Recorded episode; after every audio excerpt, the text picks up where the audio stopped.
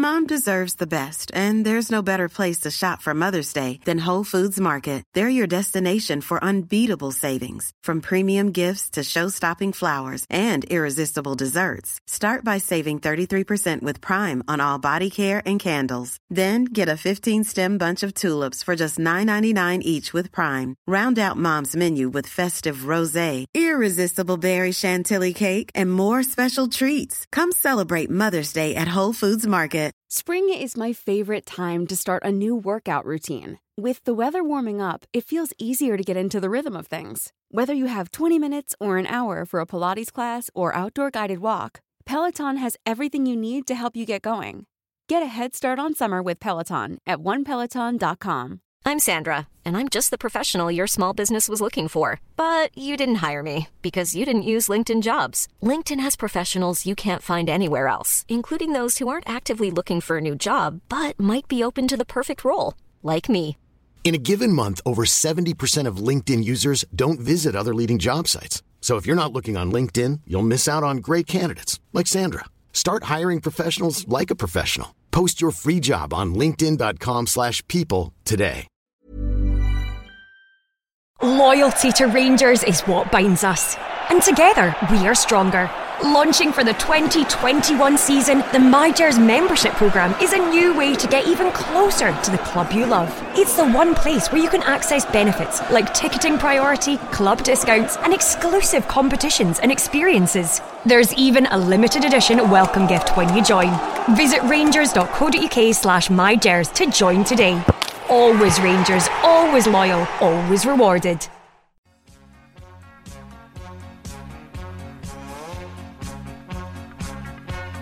Jones delivers.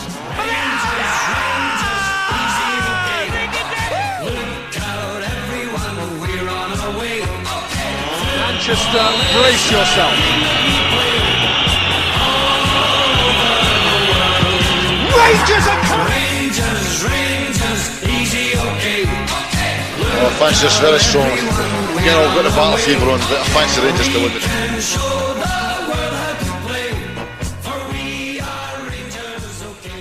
Good afternoon, ladies and gentlemen, and welcome to the latest episode of the Battle Fever podcast. Today, we're on episode two of our Straight from Ibrox series, and we're joined by an ex Rangers goalkeeper who is currently the head of the goalkeeping academy at Auchenhowie. His name's Graeme Smith. Graeme, good afternoon. Hi Scott, how are you? Not bad, mate, yourself? Yeah, very good. Glad delighted to be here. Good, good. Thanks for coming on, mate.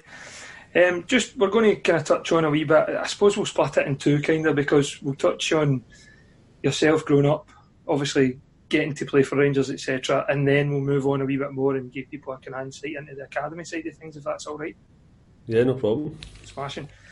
Who were your footballing idols growing up, Graeme? Uh, probably, fun enough, I would think a goalkeeper, but Graeme Souness was uh, when I was when I was growing up. I was quite a late bloomer in terms of actually going in goals. I played. I mean, I've got an older brother uh, who's three years older than me, so he was a centre forward kind of through the youth ages and stuff. So probably one of the reasons why I ended up getting papped in goals to, to, to deal with his shots. But no, I, I kind of played defence and centre mid up till I was maybe about 13, 14 and then I kind of made the transition and goals for there. So I was a kind of always a people know me from back then. I was I was a kind of tough tackling combative midfielder. Uh, so Graeme Souness, I had a cut of his old kind of VHSs in terms of when he played for Liverpool and and, uh, and obviously uh, he then made made, the step to Rangers and that. So as I say, that was kind of one of the guys that I looked out for. Later on, and when you start looking and you start getting the goalkeeping bug in that, it was more kind of at that time, obviously Andy Goram at Rangers, and, and you had guys like Peter Schmeichel, who I thought was was magnificent. Aye. And obviously, he's still topping lists in terms of the greatest goalkeeper and all that. So I say they, they two, they two or three were pro- probably my, my kind of main ones. Who were your main influences in you becoming a professional football player?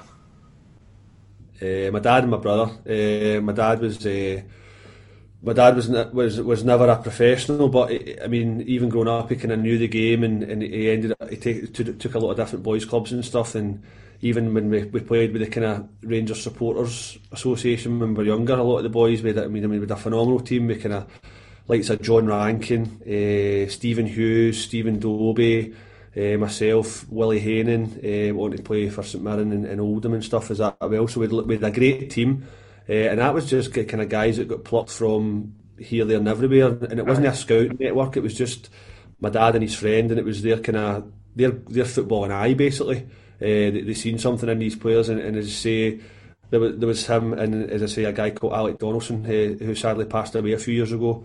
Uh, and as I say, they were they were massive influences on me in terms of just giving you values and instilling that kind of football bit in you, and, and never pushing you too far, but just you kind of learned a lot for them in terms of how to treat people, but obviously how to how to train to your maximum. And as I say, just just loving the game and learning the game. They were great at it, and as I say, they were they, they were a massive influence. Obviously, you then start to get older and you're starting to look towards a professional bit. There was, I mean, there was a couple of, of guys in there as well in terms of the goalkeeping side. Uh, Jim Stewart and, and even Gordon Marshall when he was the first in Colin Meldrum.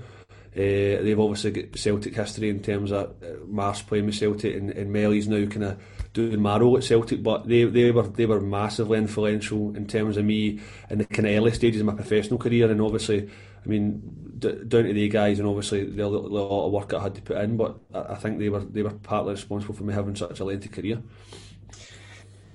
Obviously, you've been in the academy head of the goalkeeping academy now at, at Rangers. What is the main difference do you see, or the main differences do you see from when you were coming through the ranks as a youth player to what to what they do now? Yeah, I think there's various changes. Obviously, the kind of the games, the games kind of moved on, but society's moved on as well. I mean, you, you think of, you think of in past where guys that that held roles within academies were kind of printers or they were electricians or they, but they knew a bit about football, and then everything's became far more serious in terms of because there's a lot of money put in and and, and you, people want it to be more successful. Now now everybody in, in their granny has to have the coaching badges to even have a, a sniff at an opportunity, and that, that includes ex players as well. Uh, and there's a lot of ex players who I don't know whether it's right or wrong. Like they say that well, I've played for X amount of years, so I should just walk into coaching roles. But it's like anything else. You need to be you need to be qualified in whatever you do. Yeah. So it's kind of trying to find that balance. But as I say, it's, it's, a society change as well in terms of as I say, even with me at the minute, I'm, I'm homeschooling my kids and, and I'm trying to keep them off technology and, and yeah. but yet everything's done now that day. I mean I've, I've got one in the iPad doing his homework and I've got one in, in the, the MacBook doing his homework and it's like what happened to a pen and a bit of paper and and, and, and sharpening your pencil and kind of things like that. So it's just there's been loads of there's been loads of changes throughout, but I think obviously the way you talk to kids and stuff is, is completely different from, from yeah. the way we had it. Uh, I think I'm still kind of old school in a way where I, I don't mean the shouting and bawling, but I think there's still a way that you can put your message across in a kind of firm manner. Yeah. Uh, and as I say, I think probably old school's probably too old school. Maybe possibly we're going towards too kind of liberal and too kind of kind of in terms of trying to create first team players. Because I mean, it's like anything else. You know yourself. You play in front of fifty thousand at Ibrox. The, the fans let you know whether you're having a good game or a bad game. You don't need a coach to tell you. So it's do you have that bit in you to say, right, okay, I'm not playing well, so I'm going to either show you or I'm going to improve or whatever. I think I kind of for me, a happy medium is probably, the, in my experience, is probably the best way to, to go forward. I always think as well for a goalkeeper, you, you need to have some sort of mental toughness because if you're a striker and you miss a chance, you've got the midfield, the defenders, and the goalie to bail you. And as you go back to the midfield, you've got the defender to bail you. Defender, you've got guys like yourself to bail you. If you make a mistake as a goalie, nine times out of ten it leads to a goal. And as you say, you've got fifty thousand at Ibrox shouting the ball. Absolutely. I mean, there's a great saying of you can do a hundred things right, but as a goalkeeper, they'll only remember the one thing you do wrong. Yeah. And that, that that is that it, it sounds cheesy, but that is the that is the life of a goalkeeper. It's like, and obviously the higher up you go, where you're getting less things to do, and and yeah. you need to be making these saves, and, you, and and that's why I think that us sending our, our loan players out early, sorry, our young goalkeepers out earlier to loans, and, and people might turn their nose up and say, well, why why is a Rangers goalkeeper going to juniors, or why is a Rangers goalkeeper going yeah. to lower league? But it's it's great for, as you say, that mental toughness because. At, at one end, depending on what half you're kicking into, at one end of the goal, you could have 10 guys behind your goal, no matter what you do, good, bad, and indifferent, they're telling you you're amazing. And then you go down the other end, and what, what do you do? The same things. Everybody's telling you that you're absolutely hopeless. So it's it's a bit it's a bit trying to find that mental toughness, and as I say, because I mean, they say the game's the best teacher, but the crowd's the best bit in terms of that mentality bit because not only have you got to please your own fans, you've, you've obviously got to try and keep opposition fans off your back, and you can only really do that by performing well. So it's it's a great teacher in terms of the men, men, mentality bit. you joined Kilmarnock in 2000, the year 2000, spending seven years at the club, uh, obviously as a young player and then kind of graduating into the first team. You made 43 appearances for Kilmarnock. How how was it at Kilmarnock in the academy, etc., making the step up? How, how did you find it? Uh, I enjoyed it. Again, I, I kind of things kind of worked out well for me prior to going to Kilmarnock. So again, you talk about challenges and kind of and kind of stretching yourself.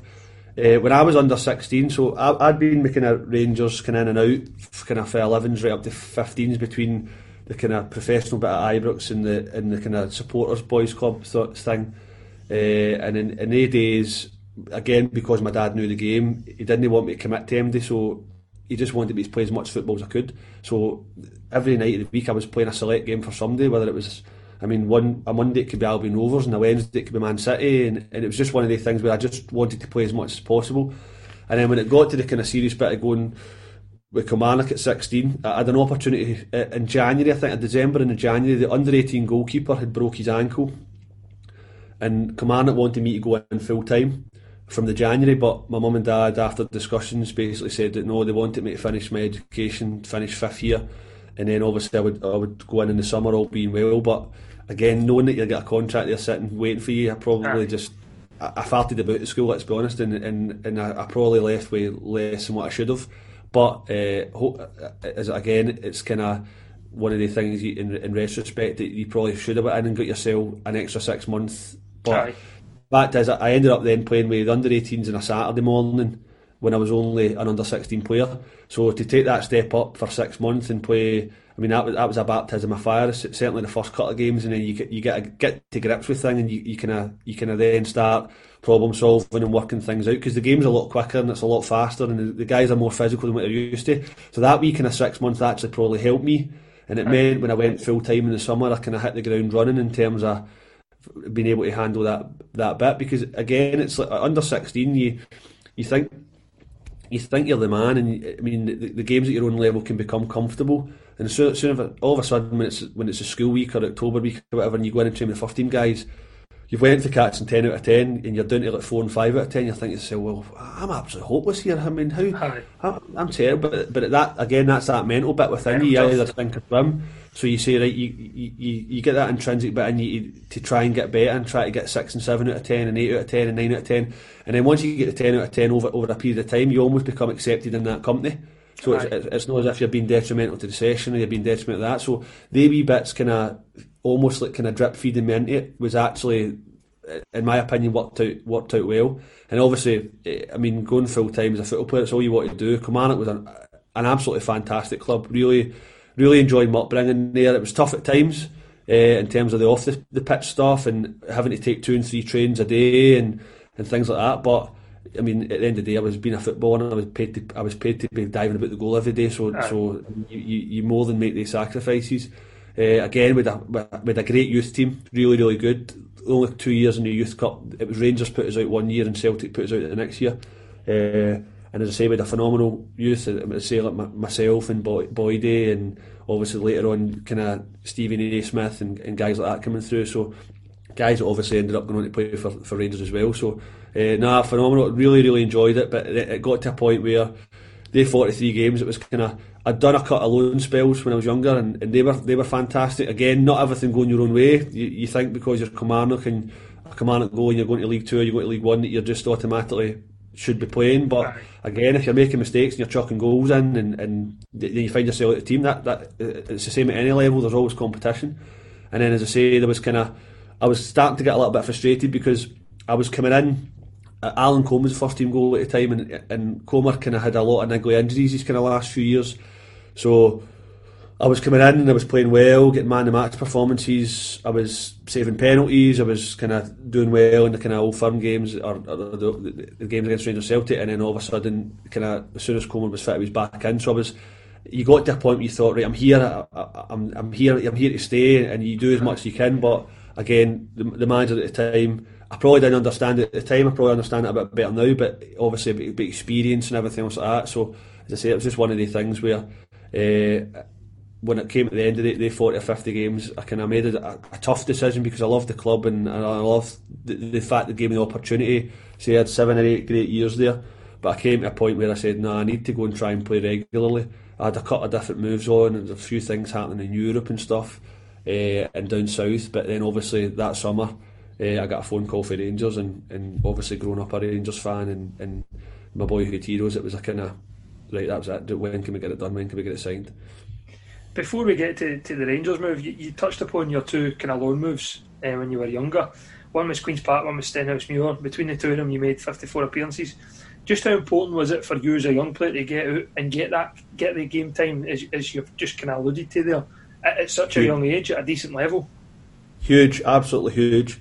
Again, it was that I think that's one of the the, the major factors in me playing for, for 19, 19 and a bit years because uh, I mean, that gave me a great grounding in terms of learning real football because certainly nowadays as well, where academy football is, it's all about technique and it's all about it's all about the yeah, it's about the tactical bit and it's everything else, but there's no there's no really a real consequence to winning or losing or make a mistake. I mean, as soon as you go into the even as soon as you go into the dressing rooms where you're you're you're a 17 or an 18 year old kid and, and and yeah, you have to, people see the potential in you. That's why the manager see the potential in you. That's why they sign you on loan. Uh, but when you get into a real changing room with, with seasoned guys that have maybe been at the top level and have came down, and I mean, if you if you are at fault for a goal or you make a mistake or you're not quite as commanding as what they expect, then boy, do they let you know. And and that's that's the bit of learning the game and learning to manage the game in certain situations when you're winning 1 0, when you're losing 1 0, when the kitchen, everything in the kitchen sink's coming at you in the last 10 minutes. That was that was a great grounding for me. And again, I didn't have it all my own way. There was times when I found myself making mistakes and out the team, as, as, every goalkeeper does.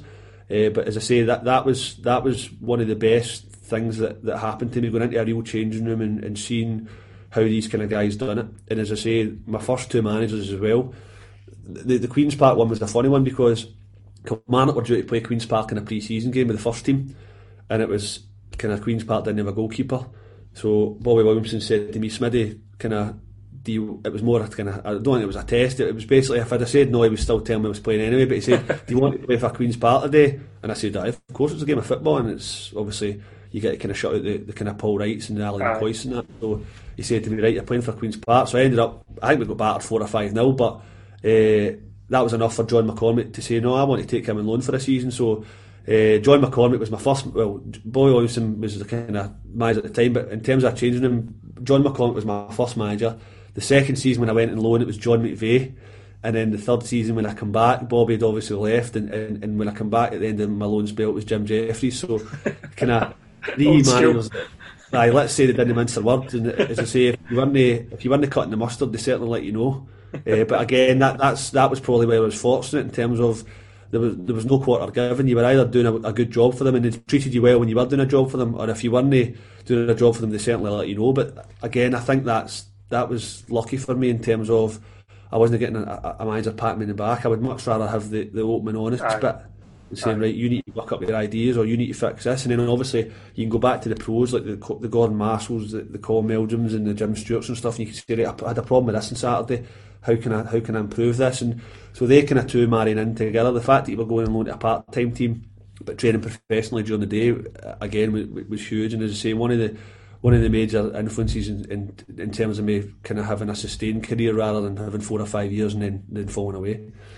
So you're you're coming to the end of your, your kind of deal at Kilmarnock in 2007. Did you uh, kind of decide within yourself, no, I'm leaving, or was it when Rangers approached you? How did the move play? Nah, I'd decided before that, so I'd been offered a contract by Kilmarnock, but again, as I alluded to earlier, the, the kind of circumstances and and I, and I probably was a bit young and a bit brash at the time and saying, "Oh, well, I've come in and I've done X, Y, and Z," but in, in the real scheme of things, I hadn't done a lot. You know what I mean? I, I, hardly done anything, but it was just that bit where you finally broke into a first team. Was it a bit big headed, a, a, bravado? I don't know, but I wouldn't like to think so. But it was just one of the ones where I, I said, well you'd went and done the couple of seasons in loan and, and you'd played 50 odd games and then it took me a while to kind of amass the 50 odd games at Kilmarnock because it was kind of stop start I was playing two or three games Alan Combe was fit coming in I was kind of frustrated going back in the bench and, and after a point of doing that a few times I just thought to myself well I mean, I, I think I'm, I'm, I can, I'm good enough to, to play in the SPL. So there was a few offers. So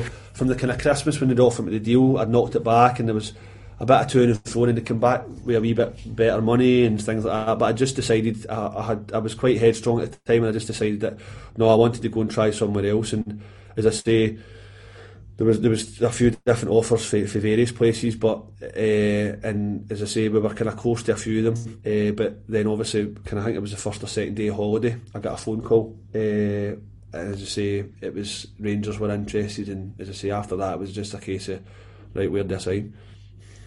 So did you go and meet? Who, who did you go and meet to to kind of go a walk around the club and stuff like that and sign sign a deal? Well, the deal originally wasn't done. So my agent at the time was uh, my agent at the time was Dan Jackson. Uh, so as I say, the uh, when it kind of I was on the first or second day of my holiday, and it was one of the ones. Right, do you want me to fly back? I'll get it done as quick as possible. And I was like, no, no, it's just fine. We're kind of early stages, and, and as I say, so it just progressed from there. And obviously, when I came back, it, I, I was still had about an hour, a week or ten days where they were going to they were going to kind of parade it as such or, or, or kind of uh, get it out there. And then it ended up me and Dash me and Jean Claude Darcheville ended up signing in the same day, and just as I say, just get just get the, the tour of the training ground and stuff because, uh, as my agent said at the time, if if he'd have shown Smitty round about the training ground, he said he'd signed for nothing. so as I say, there was a couple of things that bits and bobs, and then went to Ibrox for my medical, as I say, and then it was a, so I'd actually signed the contract, and it was wasn't about a week or ten days later that that, that kind of everything was was kind of so you're desperate to tell everybody, and your your, your mum and dad and your brother not as desperate to tell everybody, but it was kind of one of the ones you've got to sit on it for a, a week to ten days. And obviously when it when it happened, it happened. So it was uh, it was good. You obviously joined the club in Walter's first full season when he came back. We got into the Champions League properly, uh, and we fell out of it and, and went into the UEFA Cup. You were second second goalkeeper to Allan McGregor at the time until we signed Neil Alexander. How did it feel for you, kind of working with Allan McGregor every day and, and you know just experiencing the whole Rangers squads every week? Well, again, it was one of the ones where it's kind of I had a decision to make as well because the, the, the reason why I left Command was because I wanted to play a regular. But then obviously, you know, coming to a club the size of Rangers and, and you come to a club the size of Rangers and, it, and it's like there's there's going to be people there. I mean, obviously Roy Carroll was there as well the, the first se- yeah. the first kind of six months of the season. So I mean, you've got at, that time Griggsy was break, Griggsy had, had, had cemented himself in the play in the team, maybe international honours and stuff like that as well. So and then Roy was the same. So I mean, you've got you've got tough competition ahead of you. The only thing I could do every day was work as hard as I could, and, and as I say, there was that that wee time when I flirted between second choice and, I, was, and sometimes it was third choice, and and that was kind of the frustrating bit. But again, you just got to try and keep yourself as fit as possible, and, and so that you, whenever you get do, do the opportunity, you give yourself justice. But yeah, training with the guys again. I had I'd signed a three year deal, uh, and in terms of I think the first season, so Roy ended up playing the first League Cup game. I think it was East Fife at East End Park. And I thought, right, okay, that's that's a kind of not a kick in the teeth, but again, it's kind of one of the ones you, you're you're hoping that maybe you'll play the cup game, and then Roy, Roy played, but then the Scottish Cup game, obviously Roy had left to go to Derby, so the Scottish Cup game against East Stirling, obviously I played that game, and that was my kind of my debut, but my one and only game. Uh, because I say the form of Griggsy and, and obviously the gaffer signing Neil Alexander, uh, and then obviously towards the end of that first season, we obviously Griggsy getting injured at Parkhead, and and then kind of Neil coming in, and obviously me sitting me sitting as kind of understudy. So great games to be involved in. I mean, again going back to it, there was competition for places was unbelievable. I mean, we had guys that guys that played 30 and 40 games for their country that couldn't even go on the bench. I mean, and, and I always remember Barry Ferguson was great at the time as well. When I first signed, he, he kind of took me out for lunch and he said, "Look, here's the difference between Kilmarnock and Rangers. Here's what's expected of you." And he didn't need to do that. He was just a great captain, and he and it, and again he would say, "Look, there'll be times where you're frustrated." He says there'll be times where you're happy. He says because at one point he says we had Stefan Klos, Lionel Charbonnier, and Antti Niemi here. He says again the international goalkeepers, and yet when it came to a Saturday, one of them was sitting in the stand. So, so there might be times when you're when you're like that, and as I say, but that was a good bit of advice as well because it kind of he didn't need to do that. He, he done it off his own back, which was was, was a measure of the man in his cell. But said, yeah, just to be involved in training with you guys every day, and obviously try to improve yourself. And again, I, I clearly didn't play as many goals, games as I wanted to do because that's that's all you ever want to do. When, as soon as you become a professional, you say, right, I want to, I want to rack, amount, rack up as, amount of games as possible. But anybody that knows a professional environment, it's not as easy as that. It's not as easy as that. And as I say, there's there, there's people that again, you need to get out of the way, and, and, if they're performing well, then you've just got to kind of sit and take your medicine and just keep the way. But the most important bit that I learned through that period is you've got to you've got to look after yourself so that whenever you do that opportunity, because a week's a long time in football, anything can change, like a, a, an injury to somebody or a suspension, and you're ready to go. And that's all I could really do at that time. And then obviously, a year left in my contract, St Johnstone had kind of they'd obviously just been promoted at the time, and, and, and they were wanting to take me on loan. And I thought, well, as, as much as I, I love being at the club and the, the lack of games was starting to probably get frustrating because I didn't want to go into a third season doing the same thing. So did pre-season. We were just about to go to the Emirates to play in the Emirates, uh, and then, as I say, the St Johnstone thing kind of came about pretty quick. And I thought, well, there's no point in me going on loan, playing ten games well, and then the eleventh game when I'm due to play against Rangers and it's on the TV and it's a bit of exposure, I've got to sit in the stand. So I thought, well, I just kind of made the decision to leave at that point, which again wasn't good because wasn't great because uh, again my my allegiances to the club, the, the fact that the, the, facilities and the, the guys were training every day, but again I knew from that point the two years previous when I signed I was a far better goalkeeper in, in terms of a, technically, tactically knowing the game, everything else. It was just a, a, kind of progression to then go and say, right, I've, I've, I've put my groundwork in here. I need to go and put it into practice somewhere else. And obviously, St Johnstone ended up becoming that, that, that club that I did that with.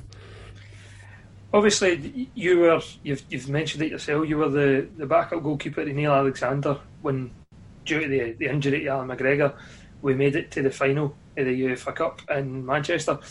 What is your memories of that, the week leading up to that, of the actual game?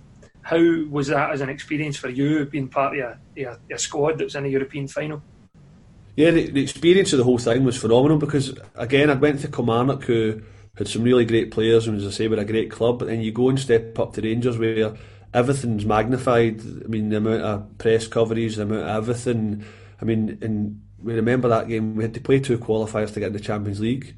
We played Zeta, and then we played Red Star Belgrade. So we played four games right away getting the Champions League. All of a sudden, you've got Stuttgart, you've got Lyon, and you've got you've got Barcelona at home and you're sitting with seven points after the first three games, you're going, hold on a minute, this is brilliant. This is, and uh, and again, as everybody knows, the atmosphere at the European nights Ibrox are, are electric. They're unbelievable. Uh, and then obviously things didn't quite work out in terms of the last game against Lyon, uh, and then we ended up. But again, you're you're going and playing. You're playing Panathinaikos. You're playing Werder Bremen. You're playing teams that have unbelievable European culture and history, and, and we, were just it was just one of the ones in the squad was just one of the one of, it was just a never say die attitude. I mean, there was a willingness and a determination. You even seen that in training every day. We, I mean, I go back to the, the old school bit about wee scuffles here and wee scuffles there, and that was just the way it was because everybody had a winning mentality. I mean, didn't matter whether you were playing two v two, five v five, or eleven v eleven. Nobody wanted to get beat, and that, that was that was the essence of that team that they just never knew when they were beaten. Even if they went a goal behind at Ibrox, we, we knew we had the innings to go away from home and win games. And then to say, because when you when you get to certainly the buzz after Fiorentina, for we natural scoring the penalty, taking the whole lead up to, to Manchester was. Obviously, you've got to take care of your bread and butter stuff as well, but just the whole buzz and everybody was talking about it and everybody couldn't wait and the, the rallying around for tickets and you're getting phone calls here, there, and everywhere. And, and as I said, to, to be part of that to end up being part of that and part of that training group was, was phenomenal. As I say, uh, to, to go and experience the, the things that we experienced, and as I said, the, the night of the game, we just I don't remember anything much about the game to be honest. I don't. I've never watched it back. I'm uh, It's just one of the ones where everything buzzing right up to it, and as I say, uh, it was then that after it was a kind of like it was a sore one, a really really sore one for everybody. But then you've got to pick yourself up because you've got a league to win and you've got a Scottish Cup to win. So as I say, that's just part of Rangers where everything just keeps moving on so fast. And and I mean, there was guys in that squad who played a ridiculous amount of minutes and a ridiculous amount of numbers, which is probably for the top European teams now is normal to play sixty plus games. But at that point in time, twelve years ago, or whatever, it wasn't a, it wasn't a such certainly for a Scottish club. So as I say, the, the for us to even get there now, you look back and you know that it was a, it was a it was a amazing accomplishment the say just a bit a wee bit unlucky that we never we never finally made the last wee bit because again you would you would be I mean you would be in folklore the same as the, the Cup Winners' Cup team of '72. I mean all the guys that played in the, the, the games and they, they would be they would be legends forever, as I say, and, and they, they are still. But as I say, they would be they would be in the same kind of bracket as they guys in, in terms of Rangers lifting a European trophy, which would been phenomenal. But it wasn't to be. But as I say, we, we moved on, and you say you've just again you've just got to keep winning games, and that's that's what we had to do. Who, who knows, Graeme? If we had maybe have had a wee bit of a hand for people who could have helped us and, and let us. Yeah, possibly. Don't like, don't like getting that too much. But, but again, yeah, I think I mean everybody's got their own opinion on that, saying that it shouldn't, and people saying it should, and, and, and everything else like that. But again, it's it's do you want to help Scottish football? That, that's the biggest thing. It's I mean, if if any club is is needing a help, especially in these current circumstances where there's a lot of clubs needing help. I mean, I think it's the duty of the the kind of governing body to try and help as much as possible. And, and I know there's been statements and interviews done in the years gone where there's been certain uh, I think George Peake came out and said there was a certain SPL chairman, prominent chairman, who said that not to help Rangers. I mean, that's just kind of it's just really more a kind of sad indictment on on, on Scotland, Scotland rather than actually trying to help each other. But again, listen, it's. The Japan tour was maybe important. I don't know how it went, but maybe it was important. I don't know. Moving on, anyway, we went on to you went on to play for St Mirren, St Johnstone, and Raith Rovers, and also Peterhead. Now Peterhead at the time were in direct competition with Rangers in Division Three or League Two, as it's called now. How was it for you as an opposition player to come up against Rangers at that time with all the kind of hysteria around the club? Well, I actually didn't sign until the January, so Rangers were kind of well underway in League Two.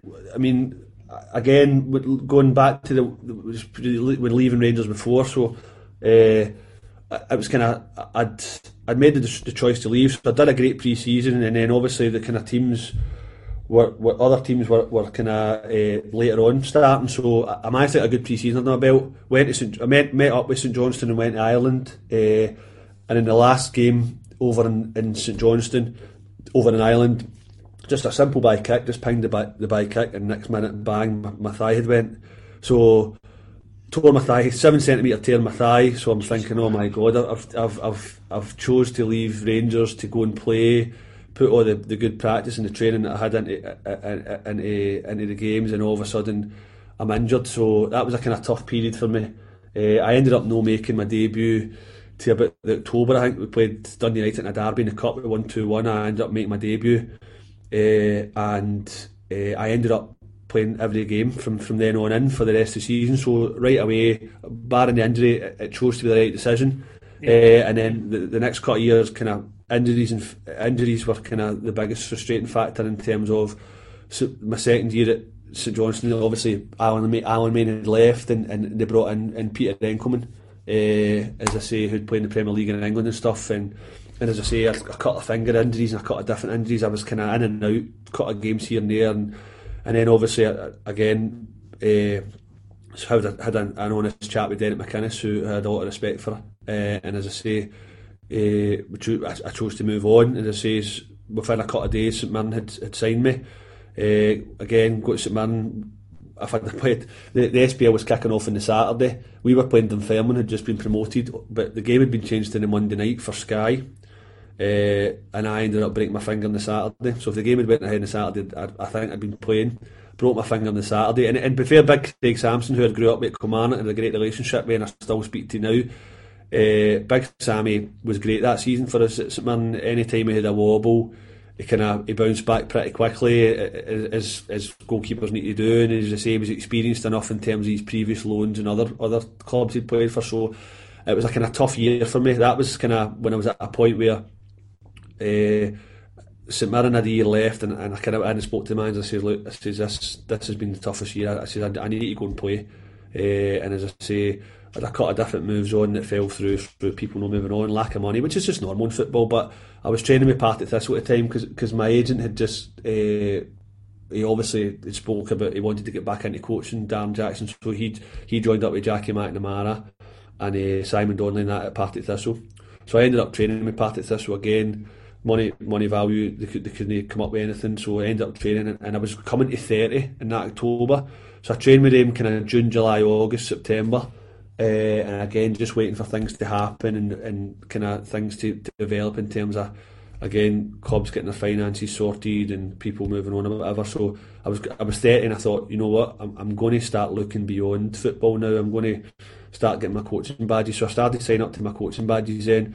My pal, uh, David Nicholls, who was assistant manager at Peterhead, he'd been at me for the summer. Just, can you come and train me? And if you don't get in sorted with you, and, and I said, look, David, with the greatest respect, I says, I've been an SPL goalkeeper since I left school. I still like to fancy my chances at SPL and but again, when it got to October, I said, you know what, I just want to go and play. I just want to go and play. I don't, I don't want to look back at my career in 10, 15 year time and say I only amassed that amount of appearances or, or I only, I only got that. And and it wasn't actually till I started going up to Peterhead that you realised how great a club they were. Can I speak highly enough? Again, Jim McInally and, and Nicholls and I mean Jim McInally's still there now, longest serving manager in Scotland the people behind the scenes, uh, the chairman, the vice chairman, the board of directors, they were phenomenal for me. They were salt of the earth people. They were fantastic. Anything you wanted, you, you got, and and anything anything they could help you with. Uh, say they used to take you up on a, on a Friday night and and, and, and uh, put you in a hotel and, and stuff like that, and they would, they would make your travel arrangements. Everything else. And for a part time club in Scotland, you wouldn't get that very often. So I, I ended up in fact, one of the when I was training with them for a week before the contract got signed, they were actually playing Rangers uh, at Ibrox for Armed Forces Day, and uh, obviously everybody made a big hoo-ha about the first game at Peterhead and, and the two each, and, and uh, how Rangers had they won it, and it was that, this big to say Rangers being demoted and this big the, the big circus that came with it. Uh, but as I say, Rangers were kind of well underway at that point. Uh, so I, I signed in the kind of November, December uh, and started training away. And then obviously when I got in the team, so I managed to play two games against Rangers. I played one at Peterhead. We lost one 0 I think Big Sandaza scored, uh, and then the second game. Uh, second game I was beaten for a couple of games to go. So I mean, that, I mean, even then that was kind of. It probably won't sound much to a lot of people, but for me it was huge because I only signed with the club in the November or December. Uh, I ended up kind of came to the May time playing at Ibrox. I, I won the Player of the Year.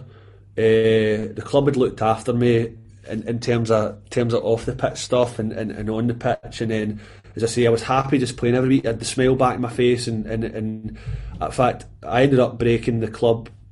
Uh, I ended up breaking the club uh, clean sheet record. I think it was something like nine hours or something, uh, or nine games when when I went kind of.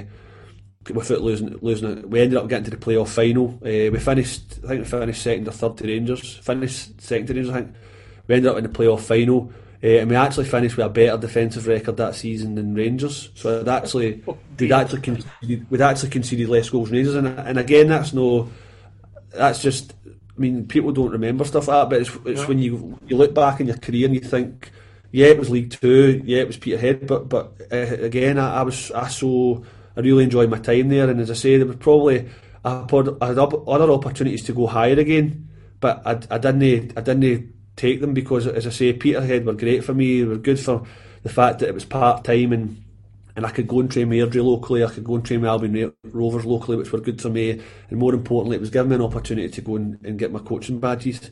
And as I say, uh, I so that season, I mean, don't get me wrong, I, I made a backside of the goal, but we ended up winning two one at, at Ibrox, and again, that was even just the things like that. Where I mean, something that always sticks in my mind as well. Where see we're walking off the pitch, and there was maybe a wee band of twenty or thirty Rangers supporters were, were still clapping you off the pitch, Aye. and it, just because you were you were little Peterhead, you were League Two, and, and Rangers were just expected to run the league, which well, obviously they did. But as I say, just the wee bits kind of they always stick in my memory in terms of as I say, there's the clean sheet bit, the clean sheet record and the defensive record and to say the fact that I, I played every where I played my first made my debut at Peterhead and I ended up playing some like 160 odd games in a row. And as I say just great to be playing again. And by that time my kids were starting to kind of grow up and start getting into football. And great for them to come on a Saturday and see their dad actually playing every week rather than training and, and not being involved in a Saturday and stuff. So yeah I really enjoyed my time there. And obviously it, it, didn't finish in the best way, obviously getting relegated the last season. But then by that time, I had my coaching badges. Jim Stewart had obviously spoke to me about coming into the academy, so I'd been I'd been in the academy for about a year, uh, year and a half, uh, just doing the kind of junior academy at night and stuff, uh, along with along with uh, a few of the other coaches. And then, as I say, the Raith Rovers came in, and, and I thought, well, I'm going to have another crack at this full time because see, this was the time where Uh, as I say, I'd been, I'd been, I think their goalie got injured in pre-season or the first game into season, and it was a case of, right, uh, we want to sign you uh, to the January, and then I got into the January and did well, and ended up just staying. So, try, at that point, I still wanted to give full time football my go, but obviously, I was more kind of looking towards the coaching side of things as well. So I was trying to, to learn the other side of the game because again, being a player all the, all those years, you never actually know how much planning, how much preparation, how much kind of hours go into the coaching side of things. So I was starting to get a wee a wee snippet of that as well, and obviously the times that that kind of Collins, obviously the times where. Uh, Colin Stewart was going up to the first team with, with Graeme Murty and with Jimmy Nicholl and stuff like that. A couple of occasions where obviously Mark left, and then uh, when Pedro came in, uh, and, and and then he left. So there was a couple of opportunities where I ended up kind of being full time during the day, uh, but then obviously kind of uh, doing the kind of my training at night and stuff. So as I say, that was it was good. But then there came a point after after uh, Raith Rovers when we obviously disappointed. Last game of the season we had to win at home. Uh, we drew nil nil. Uh, but again, I enjoy my time with Raith Rovers. I mean, again, I know it doesn't mean any a lot of people, but we, we I'd, I got in and I ended up only I only played 22 games because I had a wee kind of lull during the season where, where I ended up getting taken out of the team and and yet I played 22 games. I had 11 clean sheets, and uh, I mean the, the, the person that ended up winning the Golden Glove that year had 12 clean sheets. He was only only one ahead of me, but he played 30 odd games, and I'd only played 22. So just wee things like that where you think, well, what what could have happened? But saying ultimately we lost, we, we drew nil nil in the last game, lost in the playoffs, and as I say, that kind of no put me in a downer. But I, I wanted to again bounce back, and I wanted to keep playing, but again, that was when the opportunity to come in to, to come full time at Rangers because Colin had moved up to the Colin Stewart had moved up to the first team permanently. We obviously we, we, with the gaffer coming in and, and, and Gary McAllister and that. So again, that opportunity I had a few opportunities to play, few opportunities to kind of to come into the coaching side of things, uh, and, and again, a, fact, a, chance to be full time at the club again was, was a huge draw and something that I ended up accepting. Ready is relentless. Ready is fearless. Ready is fearing no foe. Ready for the next level? Renew your season ticket now and support Rangers into season 2021. Prices are frozen for next season and the renewals deadline is extended. Visit rangers.co.uk slash renew to secure your season ticket today. Always Rangers. Always loyal. If, if times had maybe had aligned a wee bit better, with yourself being a fan of the club, and had you arrived at Rangers a wee bit later, the possibility you could have been our goalkeeper throughout the lower leagues into the Premier League. Do you know what I mean? Is that not something that yeah, kind of yeah. you think, you know, we, maybe maybe if if it had been a wee bit better kind of timing, then you could have come back to the club. Yeah, yeah. I mean, I mean, I'm not a would I should have could have guy, but uh, again, you live and die with decisions. You, you make the best decisions at that time based on the information you have. And as say, but if the timing thing had been me better, yeah, that would have been great. Uh, as I say, I mean, there was obviously a, a, an opportunity to kind of rewrite history in terms of being part of something that would, Yeah. that would bring you bring you back to bring the club back to where it belonged. But as I say, yeah, it was it was interesting to be playing against Rangers and not in the Premier League as such. Uh, as I say, was, I can I mean can always remember the I mean the St Johnstone fans still talk about the four one game that was ma- managed to be part of the first year I went to St Johnstone as well, uh, and and things like that. So. Uh, yeah, it'd, be, it'd been interesting. It'd been interesting. It's certainly something that I would have enjoyed. But again, I made my decision to go and play, and as I say, that nobody could have foreseen what happened uh, in terms of that. But yeah, I mean, again, there's there, there's there's players there that, that that I mean, sometimes they get a little bit of stick, but they deserve enormous credit for, for, for going and putting Rangers back to where they were. Uh, and as I say, to, to then obviously for the guys now to carry on the good work and getting to back to the of European stage and that. So I say, yeah, it, again, it's just part of the club's history and something that we had to go through to get to where we are now. But I think probably more of the fans appreciate what we've got now in terms of Yep. uh, the, the infrastructure and, and the infrastructure within the academy as well. Because at that time, uh, there wasn't a, there was a few youth players get played, but there wasn't as probably many as people thought. Uh, I think it was just it was uh, just desperate. Wouldn't want to take that chance as such in terms of maybe not working out. So as I say, no, the the, the, the fact that the infrastructure uh, since Steven and Ross Wilson that come in has been great in terms of from the academy right through to the first team as well. So it's it's something that I'm, I'm enjoying being part of now. But yeah, you never know if it uh, been a couple of years later, it could have been I could have had a hundred Rangers appearances. uh, you've now returned to Rangers, as you said, as the head of the goalkeeping academy. Can you give the fans just a wee kind of brief overview of what your job role entails?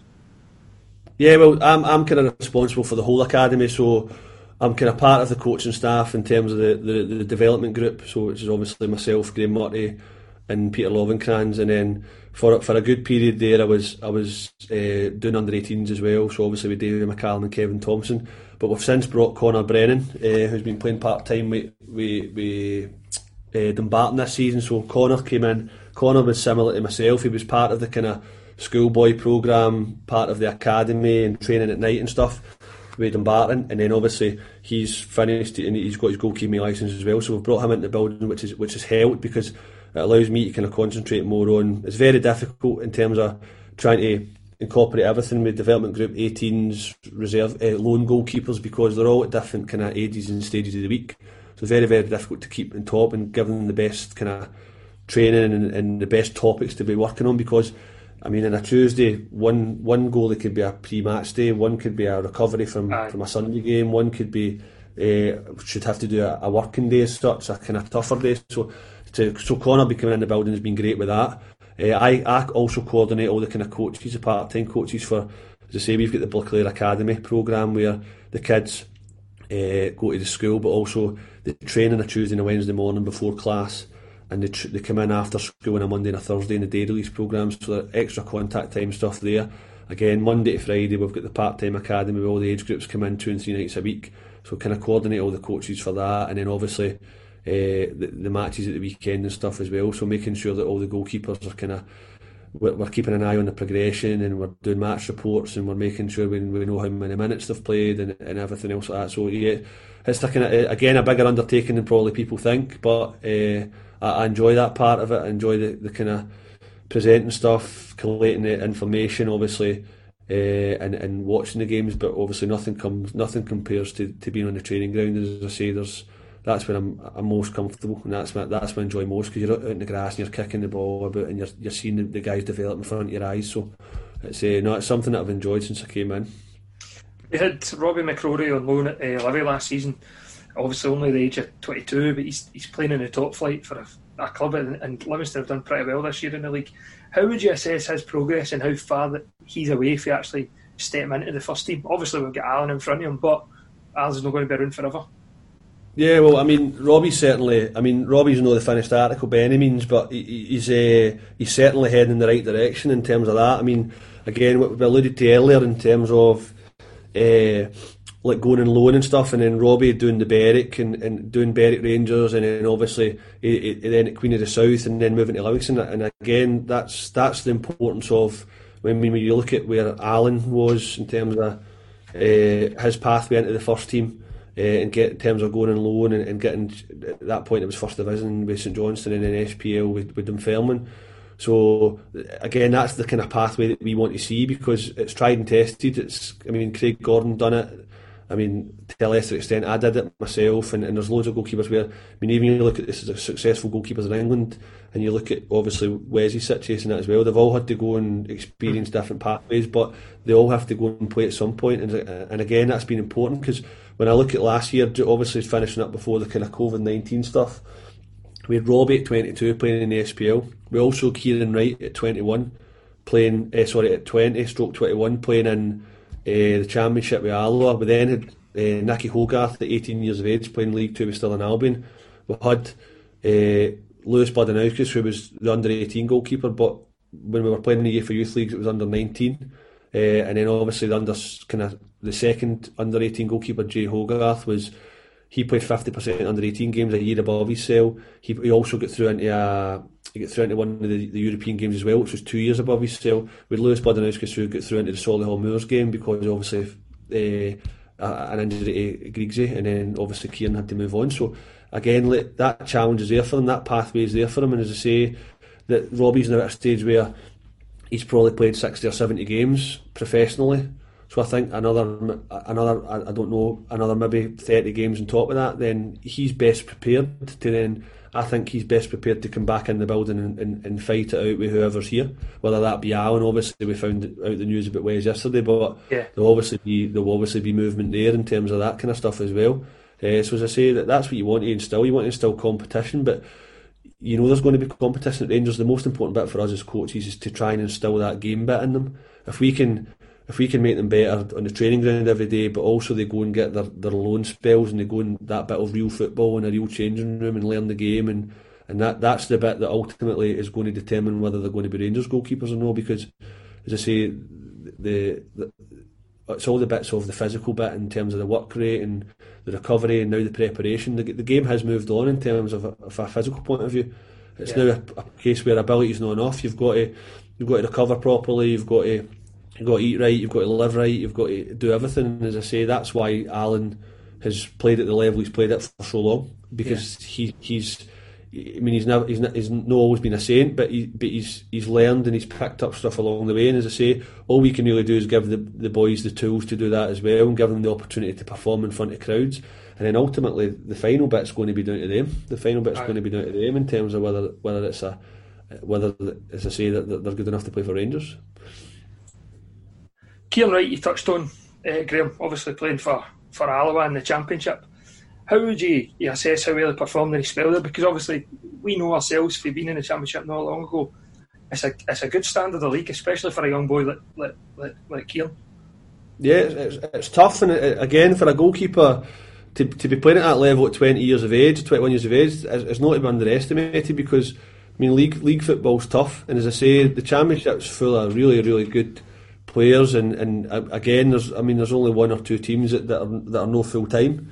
Uh, I mean, so as I say, the guys are physically physically prepared properly, and you've got guys who I say that have played at a fantastic level. And I mean, even even like as I say, playing against guys like Stephen Dobbie, who has been there and done it in England, and and, and his his strike rate's phenomenal. Guys like that are, are, are, every bit as important as, as I say for learning against playing against these players. And obviously, you want to take the step up and, challenge yourself at SPL. But again, as I say, that that's kind of where we've sat down and looked at the kind of pathway in, in terms of where we can do it. Again, Kieran went to the kind of bottom end of League One as such, uh, in terms of his Albion Rovers. And then obviously we then got a loan to Raith Rovers, which was, was going to be at the top end, but obviously he had a serious shoulder injury, which put heed to that. And again, for him then to take the step up again and go to the Championship, again heading in the right direction, similar to Robbie doing League Two with Berwick, and and, and then moving up to the kind of bottom yeah. end Championship Queens, and then now now he's kind of a bottom end, or well, not saying bottom end, that's disrespectful Livingston because they've done fantastically well to get to where they've got to, but you know what I mean, then's taking a step up to the, to the SPL, and yeah. that, that's the kind of that's the kind of pathway and progression that we want the guys what guys to do, and, and but they've got to understand that they've got to be patient with it as well because you can't jump. For my, in my opinion, I think if you jump too early, you can also get kind of caught out as well. So, yeah. as I say, and then that makes your next your next decision or your next your next loan tougher. I think if you kind of kind of build up and kind of kind of progress up the levels, and then is obviously he's maintaining his kind of contact with the goalie coaches at our place. That Alloa was good for him in terms of being part time, where he can still progress in the building as well. Uh, Robbie's a little bit different, where he's he's out and he's at Livingston, and because ultimately Robbie's at this moment in time is is got to prove that he can be an SPL goalkeeper or, or a Livingston goalkeeper. Then the next stage for him would to, to prove that he can be a Rangers goalkeeper. So yeah. as I say, there's Kieran's certainly heading in the right direction as well. And again, I, I just think that, that, that game time is going to be the most important bit for him in the next year or two. Uh, and then again, as I said before, ultimately how well they perform uh, in a match day is really down to them. But the best we can do is prepare them physically, mentally, tactically, and everything else, and, and obviously psych- psychologically as well, because that's a big part of the game now as well. What what the Rangers look for in goalkeepers? What's the main main attributes?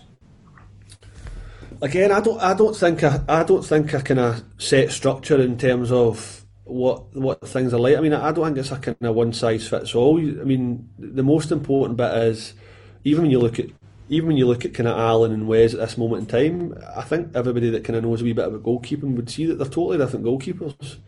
But they're both very, very good goalkeepers. So uh, again, within the academy, we've got kind of people make a big deal about the height thing. We've got we've got kind of ranging from the five foot nine, five foot ten, right up to the six foot fours. But I mean, but it's it's about what they do. It's about the most important bit is about what they do. I mean, again, they'll have different ways of kicking the ball. They'll have obviously different styles in terms of catching the ball, diving. They'll they'll also have different ways of recovering. They'll have different ways of dealing with mistakes. They'll have different ways of communicating, different ways right. of dealing with pressure. But the most important bit is is giving them experience and giving them the opportunity to learn what works for them. That's the most important bit because, again, if you look at Griggs's technique compared to Wes, I think they're different, but they're both effective in what they do. They're both effective with it. They've, they've found out over the period or, or, or, over the over the years what, what works for them and what doesn't work for them. So they've kept the stuff that works and they've discarded the stuff that doesn't work. And and ultimately, that's the biggest thing. It's not just about these guys, the guys that we're trying to teach it, it's not about just standing in the goals and making saves. You're judged on far, far more as Rangers goalkeeper. You're, you're, judged on everything. And as I say, all we can really do is give them the opportunity to learn and trying to guide them into what, what's going to work best for them. Because ultimately, I mean, it's like anything else. It's about being effective when you get into a match situation, and that that's the difference between good goalies and great goalies. The, the effectiveness part of it. And so I say, I don't think there's a kind of set model. Yes, of course, I've probably got what I think a perfect goalie looks like. Colin Stewart at the first team's probably got a perfect thought. Connor's probably got a perfect thought. But as I say, the most important thing for the goalkeepers is that, that, that they're effective and they find out what works for them.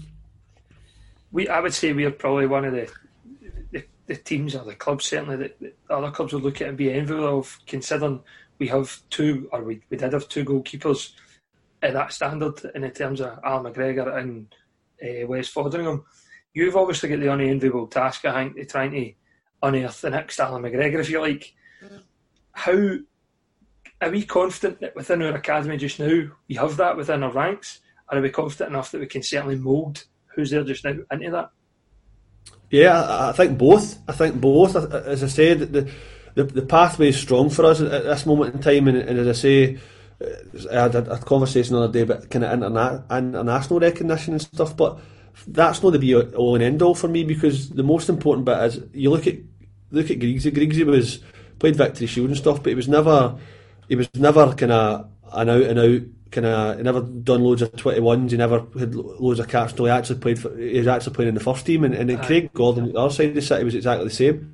So I, I don't lose sleep over the fact that that we don't have we, we don't have people getting internationally recognised. The most important bit for me is that we're we're kind of trying to recruit the best talent in Scotland, and obviously that that's the most important bit. I mean, we have a great scouting and recruitment system that's ultimately even getting better. There's there's, there's more there's more finance getting put into that to, to kind of earth, unearth these guys. And as I say, from under 14s, 15s, 16s right up, I think their pathway looks very very strong.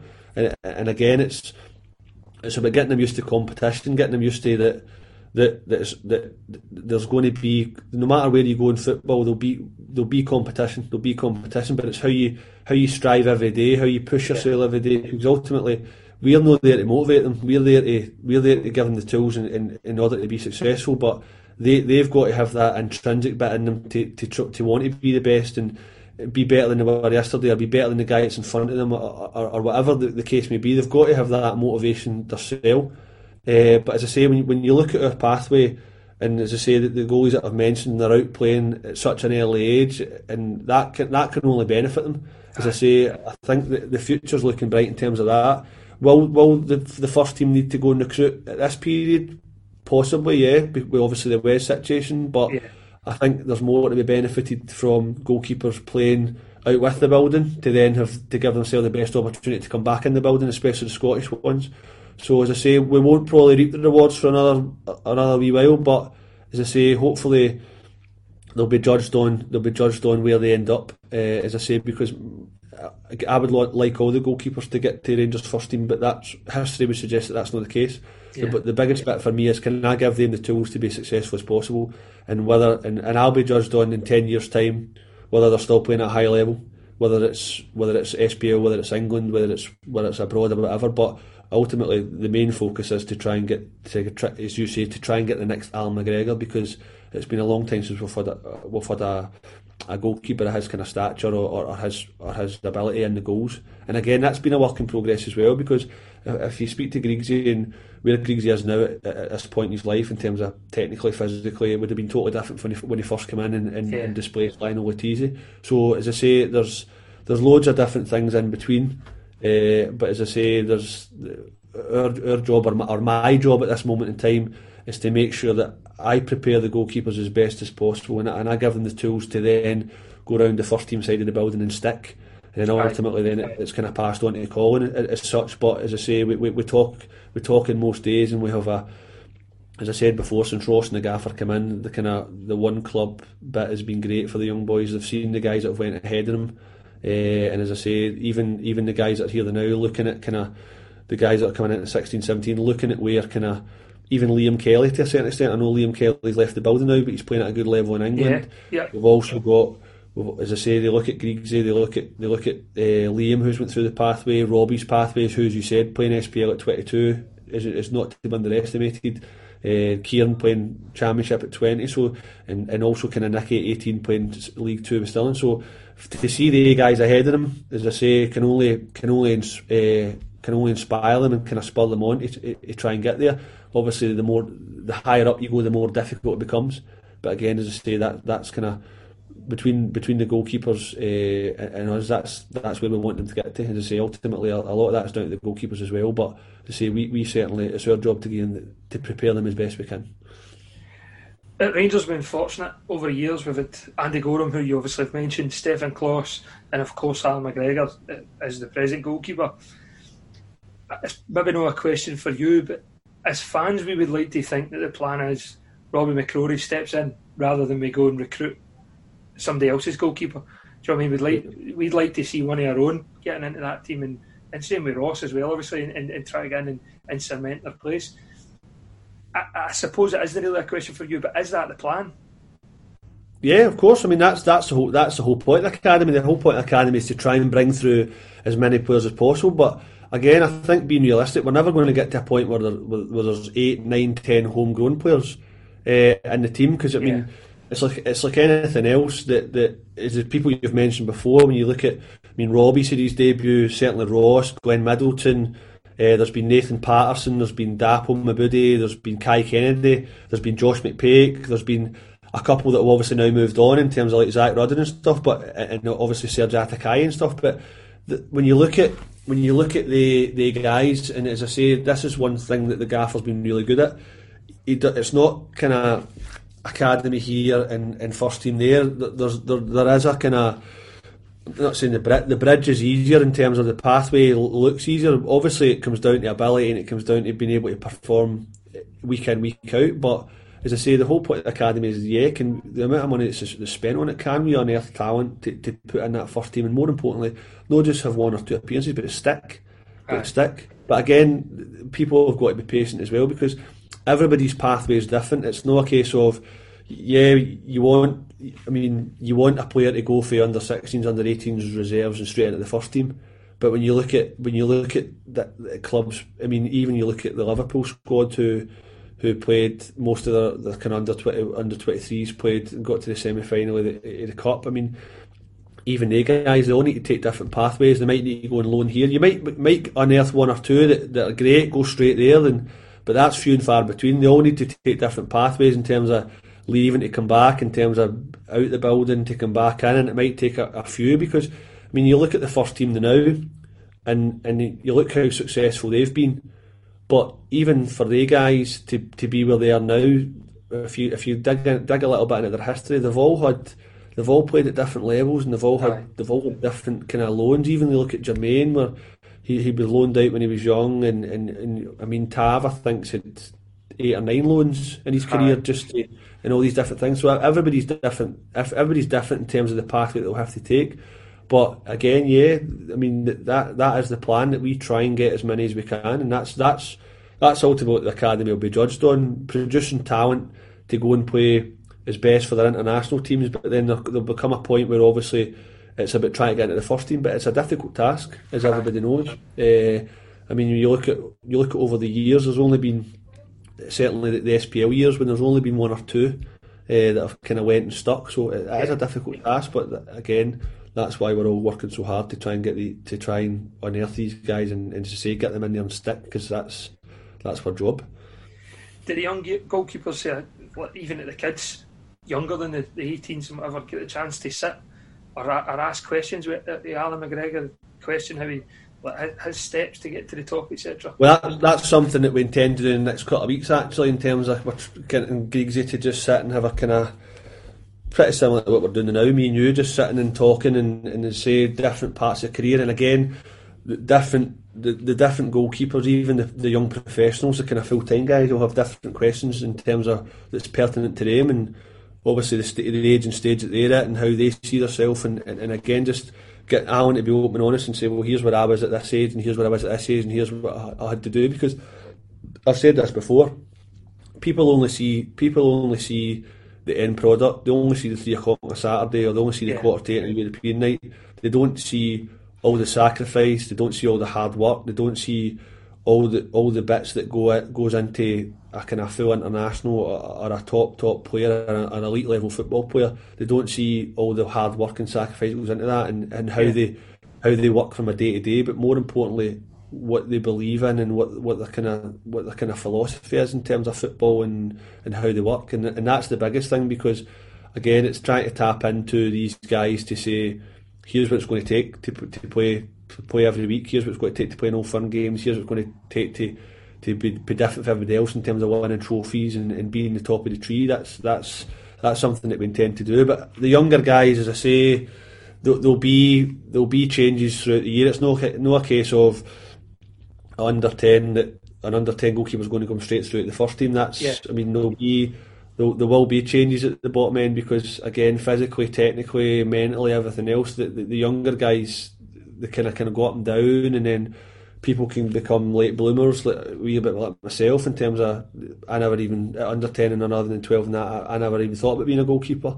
So it's like I mean we're always even the recruitment goes right down to the levels as well in terms of trying to bring in the players that are the best because and then it's, again it's like anything players will move on and new players will come in. But as I say, we, we, we believe that when they get to the professional age, that's when we really want to. That's when we really want to kind of hone on on everything that we need to do in terms of getting them ready for re- getting them ready for one professional football Yeah. and two professional football with Rangers, which is which is what we want to achieve. You've kind of alluded to it, but does Steven Gerrard make his presence felt in and around the academy?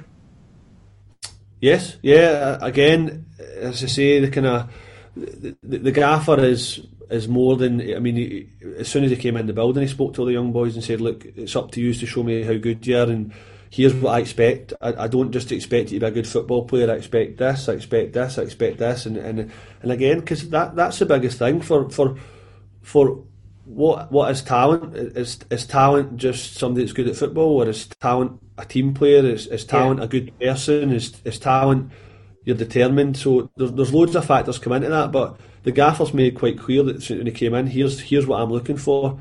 And if you do all the things and then you show me that you're good at you're, you've got ability, then you'll get your opportunity. And again, I, I think I would be right. I think I would be right in saying that every single member of the development squad has trained with the first team at least once or twice. So they're aware of everything that's happening. They watch they watch the games as much as they possibly can. Uh, again, with analysis and feedback, and for, for, for your side of things, they, they know the progression of players. They know who's doing well. They know who, maybe the players that are struggling, the, the players that are maybe needing a wee help or whatever. But again, that's just part of what they do, and that's why they're good at their job. As I say, the, the, the last couple of weeks when we've been off, kind of, there's been first team staff on the kind of game model webinars that the boys have done, and and it's good to get that that they actually care and they actually they care what's happening below the first team, and, and they, they want as much as we do for players to be coming through. Uh, and, but again, ultimately, they've got they've got to, to be good enough over a sustained period of time because again, if you look at the guys that have come in and had their debuts, it might only be a case that they can be given their debuts in, in, in, a, in a friendly in pre-season, or it might only be that it's the first round of the cup because ultimately. You know yourself the pressure that's on Rangers. It doesn't matter whether you're playing Barcelona or Berwick Rangers. You're expected to win every game, and that's what the fans expect, and, and, and that's never going to change. In the next 150 years, that's never going to change. So, as I say, it's trying to get, it's trying to marry the two in terms of. But the gaffer's been great in terms of if you're if you're good enough, you'll go round. And as I say, if, if you're if you if you if you show that you're good enough over a sustained period of time, then you will stick, and, Yeah. and that's the biggest thing. And you- and you'll be about the group. I mean, as I say, you look at there's been guys that even that small thing of moving from the, the academy changing room into the first team changing room I mean, that, even that's a big deal for the for Yeah. the guys to be in there and be again just seeing how the guys prepare every day and seeing how they, they recover and see how they handle success, they handle failure, and, and who the kind of stronger characters in the group are. That that's all part of your learning as well. As, as I say, as much as being good at football, the, you need to be you need to have more than that to be successful at a big club. And you, Yeah. you need character. You need, as I say, that intrinsic bit in you. It's not just about being good enough with the ball because there's loads of players that are good with the ball, but the difference between Rangers that are are the great players for the good players is they've got all the things. They've got all Yeah. the things. Obviously, we're in crazy times, so we're not, we're winning a normal day. But can you give us a wee rundown on how a normal day at the academy would what it would look like for an academy player and yourself as a coach? Uh, well, for, for myself, I'm I'm probably in the building about uh, eight o'clock. Uh, probably have a kind of we normally have an informal coaches meeting, kind of roughly either before breakfast, after breakfast. Sometimes it just happens during breakfast, where it's a kind of informal one in terms of obviously we work to a curriculum. So again, I've put a goalkeeping curriculum down that, that runs in conjunction with outfield stuff, so that we're working on the same things and we're working on the same themes and topics Yeah. and stuff like that, or, or same situations in a game. Uh, but normally players and coaches would, would breakfast about half eight. Uh, then roughly kind of about 10 o'clock they would start preparing, uh, so starting in and doing all their activation stuff with sports science. Uh, obviously, sometimes depending on what the time frame is going to be when they need goalkeepers, I would go out maybe a wee bit earlier to make sure Yeah. that I'm getting enough contact time. So I, I like to roughly kind of get 40 to 45 minutes of work done. So if that if that means I can go out at half 10 with the rest of the group and do that, fine. But normally I would maybe need to go, if they wanted the, the goalies after half an hour, I would need to go a wee bit 15, 10, 15 minutes earlier just to make sure that I'm not neglecting the work that they're needing because I, I think the, the the bit for me is I like the, the specialisation stuff's important, especially that they're still trying to master and master their, their technique and master their kind of consistency of everything. And then obviously then the, the kind of the bit of the going in and mixing with the group. So then we, I'll kind of try and do kind of more specialised stuff. Obviously the goalkeepers, then go into a kind of uh, more of a kind of group setting. And as I say, and then that bit, and then as I say, there's there's loads of stuff after training in terms of we do analysis. There's there's obviously gym work before training. There's gym work after training. There's there- there's the there's the diet, nutrition. There's obviously the, the, big thing I'm, I'm for the, for for everybody is in the, in the manager included is is uh, your body shape, say skin folds and, and, and everything else like that. Because nowadays you need to be athletic to play football at the highest Yeah. level. That's no again going back to again, ability is not enough. You need to be athletic and. As I say, we all we can really do is try and prepare the players to be as professional as possible from an early age.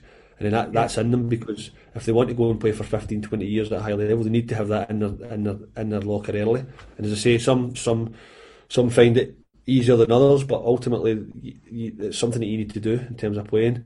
Uh, the afternoon can be, can be various things. I say there's loads of times where I kind of we do a lot of work on individual player targets, so it's kind of more led by the players in terms of every kind of few months I'll sit down with each goalkeeper and say right what have we worked on the last six months in terms of kind of extracurricular stuff? Right, do you think you've you think you've mastered that or does it still need a bit of work? And and we, we kind of look at stuff on the pitch whether it maybe be defensive kicks under pressure whether it's maybe left foot stuff whether it's crossing taking crossing under pressure or just wee things like that. Just say we, we, we do uh, my afternoon's more spent on that kind of stuff in terms of and then obviously we, we fit analysis into the week of stuff uh, into the week as well. And then obviously when it comes to the kind of European games as such uh, and, and the kind of the, the Challenge Cup games and that you're obviously starting to look towards opposition and stuff like Yeah. that as well so a lot of the, I mean the analysis department is really really good in terms of that and as I say it's it's uh, yeah it's it's more hours and it's more more preparing and planning in it than a lot of people would would, would think uh, but ultimately it's to get the best out of the players on a Saturday so or, or sorry on a match day so as I say the, the last couple of years I mean the club's been kind of successful in that I mean I think the Challenge Cup stuff has been phenomenal for us to Yeah. get to the Challenge Cup semi final. Uh, it has been great, but I think that's kind of the club kind of got not not saying a little bit of stick, but the club a couple of years ago got a little bit of they were it was frowned upon to come out of the reserve league because we felt as if the reserve league wasn't serving a purpose for us because you were playing kind of teams that you were 4 0 up at half time and, and Yeah. it wasn't teaching it wasn't teaching the boys anything so anything they were kind of getting slacker towards the end of the games and trying stuff that they couldn't try and or they shouldn't try and stuff so we, we, we made a, a conscious decision to come out the, the reserve league. Uh, so we started doing the games program, which was basically friendlies with clubs. So, uh, well, if there's any such thing as a friendly, but as I say, we started to, to, to get games down south, European teams coming over, we would go to them. And I mean, it was great. We went to Bayern Munich and beat Bayern Munich. Yep. Went to Villarreal, beat them. Benfica, went to Benfica and beat them. Uh, don't, don't, don't get me wrong, we've, we've took a cut of sore ones along the way as well. We've, I mean, the first time we played Leicester, we got we we, we got a shock there. Uh, Liverpool, when obviously Steven Gerrard came up with his Liverpool squad yeah. and played them at Ibrox, that was a sore one. But I think that I think we, we also then in pre-season, rather than playing other academy teams, we started to play men's teams. So we played kind of Cambridge, we played Ayr United, we played teams like that, and and I think we're now seeing the fruits of that because when you're looking at, I mean, the previous years when when, we were playing the Challenge Cup games, we were normally getting knocked out in the first round, and it wasn't to do with technical ability; it was to do with physicality, it was to do with kind of tactical understanding and stuff yeah. like that, and just people being a wee bit kind of more street, street smart than us. Aye, but now we've got to a point, as I say, the games program I think has been been influential in that in terms of coming out and playing the best v best. So you're playing the best European teams technically, and we're handling that and we're matching it. But we're also playing the best teams in England, uh, and and who uh, uh you're having to match not just technically, but you're having to match physically as well. And obviously the Scottish teams are having to match technically and physically as well. So I think they, they kind of things married in together has been one of the reasons why we've been so successful this year in terms of. I mean, we've played so many different styles and so many playing styles and so many different teams for different leagues. I mean, you think of the Challenge Cup, we went Berwick Rangers, Stranraer, uh, who was after Stranraer? Uh, God, it's gone for me. We played we played Solihull, we played Wrexham, we played uh, we played loads of different teams. As I say, that it was a good run.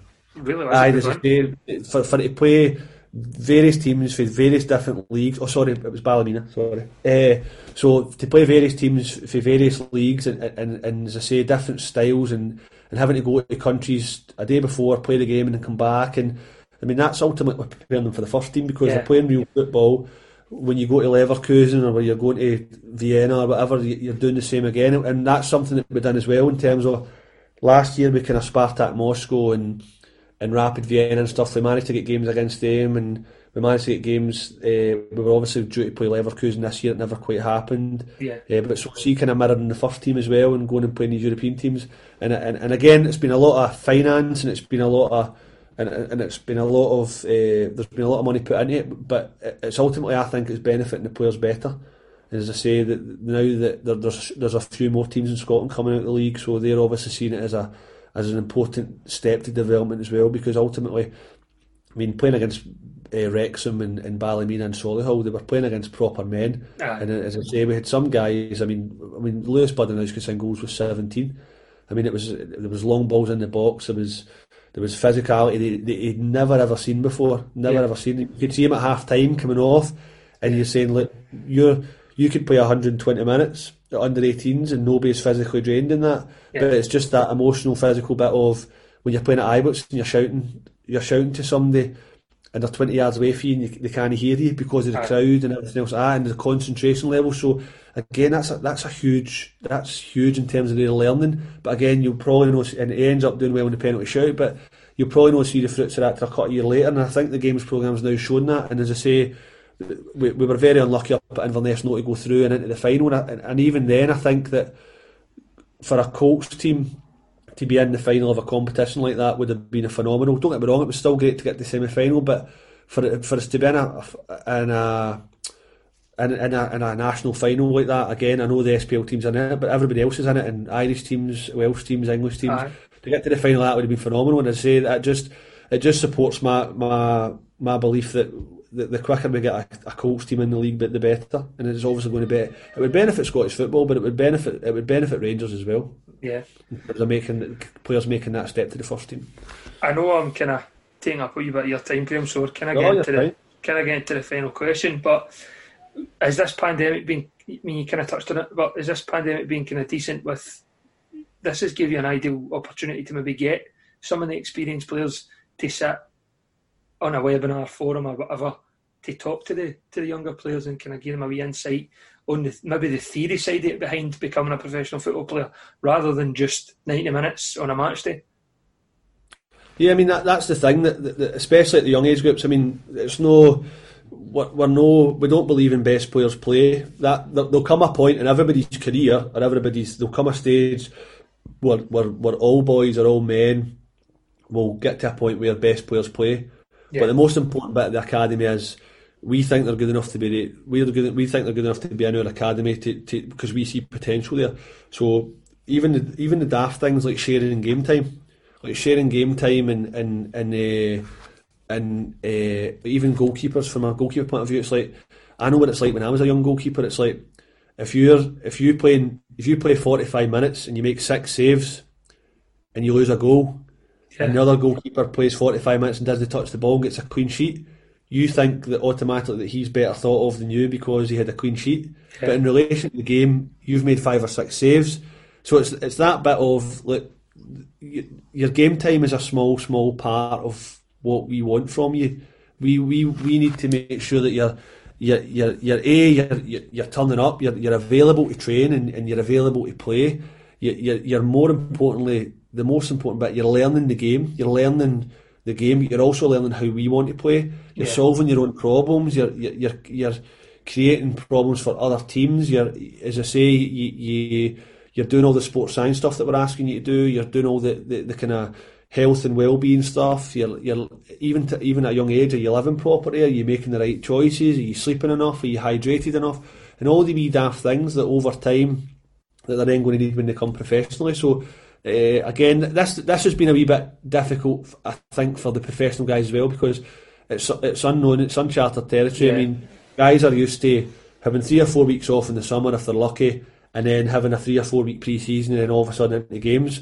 Yeah. But now we're into kind of eighth week or ninth week uh, of of kind of still training, still running. Obviously, they've had their, their individual strength and conditioning programs to do but it's that bit of, as I said, the goalkeepers go and try and get a handle on the ball, go and try and handle the ball because you still need yeah. to feel like a goalkeeper. You still need to keep, and it's the wee daft things. It's the muscle memory. It's the fast twitch things. Are just doing exercises or doing movements that are relevant to your position. Because again, we still don't know when we're going to return. We still don't know when football is going to be played on a regular basis. How it's going to be played. How it's going to be affected with with training and all the protocols. So this time's probably given me a good it's gave me a good time to reflect in terms of my yeah. last couple of years because this is my kind of coming to the end of my second season as full time. So from a departmental point of view, it's given me an opportunity to see what's worked well, what's not kind of worked well, and and uh, and then kind of how how I can look to improve it. But that's that's on and off the pitch as well, and I think all the departments are doing that. And as I say, the webinars have been great in terms of, as I say, keeping the boys engaged. Well, obviously, the younger kids are a bit different because we're doing loads of skill challenges and videos, and, and they can send all their stuff in. So great. The mums and dads have been that's been well received by them because it keeps them involved and yeah. and it keeps them thinking about being players. And as I say, all the wee skill challenges and the webinar stuff's been great. But again, it's just because nobody knows what this outcome's going to be. We've not got a definitive date to say, right, we're going to start from here. Yeah. Uh, as I say, aye, so it's just trying to keep them engaged and obviously show them the kind of a lot of the game model stuff is first team uh, development group in 18s clips, and then obviously, so you want you want the guys to learn, you want the guys to learn the game, and then ultimately it's about then saying, right, how does that apply to you? How does that apply to you when you're playing seven asides under under ten or or if you're saying under 14 goalkeepers, right? How does that apply to you in terms of crosses for wide areas, about positioning, about anything else. So it's given them a, a great understanding. As I say, that it's like anything else. You can sit in a classroom and loads of people can watch Sky Sports and say, "Oh, I should have done that. I should have done that. I should have done that." the hardest thing is ha- understanding it's the kind of easier bit. I would say applying it on the pitch when, when the game changes and the picture changes is the hardest bit. But that's that's one of the things that, that we're big on in terms of trying to get them to learn and make their own decisions. And as I say, the professional guys have been great because it has been tough for them. It's tough for everybody that's that's no doing what they love to do or no being at their work because ultimately you might be on the grass as goalkeepers getting dirty right. and the ball getting fired at you and making blocks and making saves and being in that kind of one thing we've, we've tried to, to, to build over the last couple of years is, is good relationships with the goalies, but they're also building good relationships with themselves because ultimately you need to be working in groups to, to, to benefit the competition, but also to, to improve the standard. You need a bit of competition, but ultimately they need to go on with each other in terms of one goalie needs another goalkeeper to, to improve him, yeah. the same. He needs he needs him to work with him to improve him. So it's about trying to build that kind of friendly but competitive environment. So as I say, everybody's missing that at the minute, myself included. But uh, the quicker we get back to the bear. But yeah, in, in the meantime, the academy's doing a lot of, a lot of good stuff in terms of that. As I say, try to keep the players engaged, and, and, and, and they say there's surveys going out that they, they sometimes have little kind of quizzes where it's like a Zoom calls with all the kids and they do kind of, I think it's kind of goal or no goal, and it'll show you a wee video clip and analysis. So all the departments are working together in terms of analysis, sports science, and all that. And as I say, it's for the benefit of the players to, to, to try and keep them engaged and try and keep them motivated. And as I say, hopefully this this finishes and it's it's over sooner rather than later. But as I say, in the meantime, we've just got to kind of do what we need to do and be, improvise and, and, and be innovative in all the stuff that we're trying to do. And as I say, it's been successful and well received so far. So hopefully that can continue. I hope I think we can all echo those thoughts and hope that, that we get back to, to watching and playing football um, pretty soon. It's been a fascinating chat to talk to you, Graeme, to get a wee bit of insight into the academy and stuff like that. And I can't thank you enough for that. Thanks very much. No problem. I've really enjoyed it. Thanks for your time.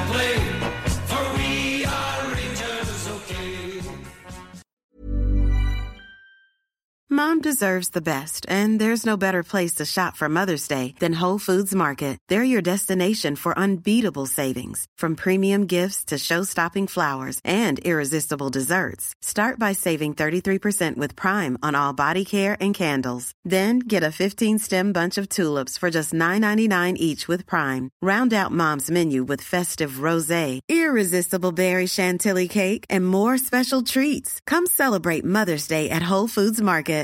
Mom deserves the best, and there's no better place to shop for Mother's Day than Whole Foods Market. They're your destination for unbeatable savings, from premium gifts to show-stopping flowers and irresistible desserts. Start by saving 33% with Prime on all body care and candles. Then get a 15-stem bunch of tulips for just $9.99 each with Prime. Round out Mom's menu with festive rosé, irresistible berry chantilly cake, and more special treats. Come celebrate Mother's Day at Whole Foods Market.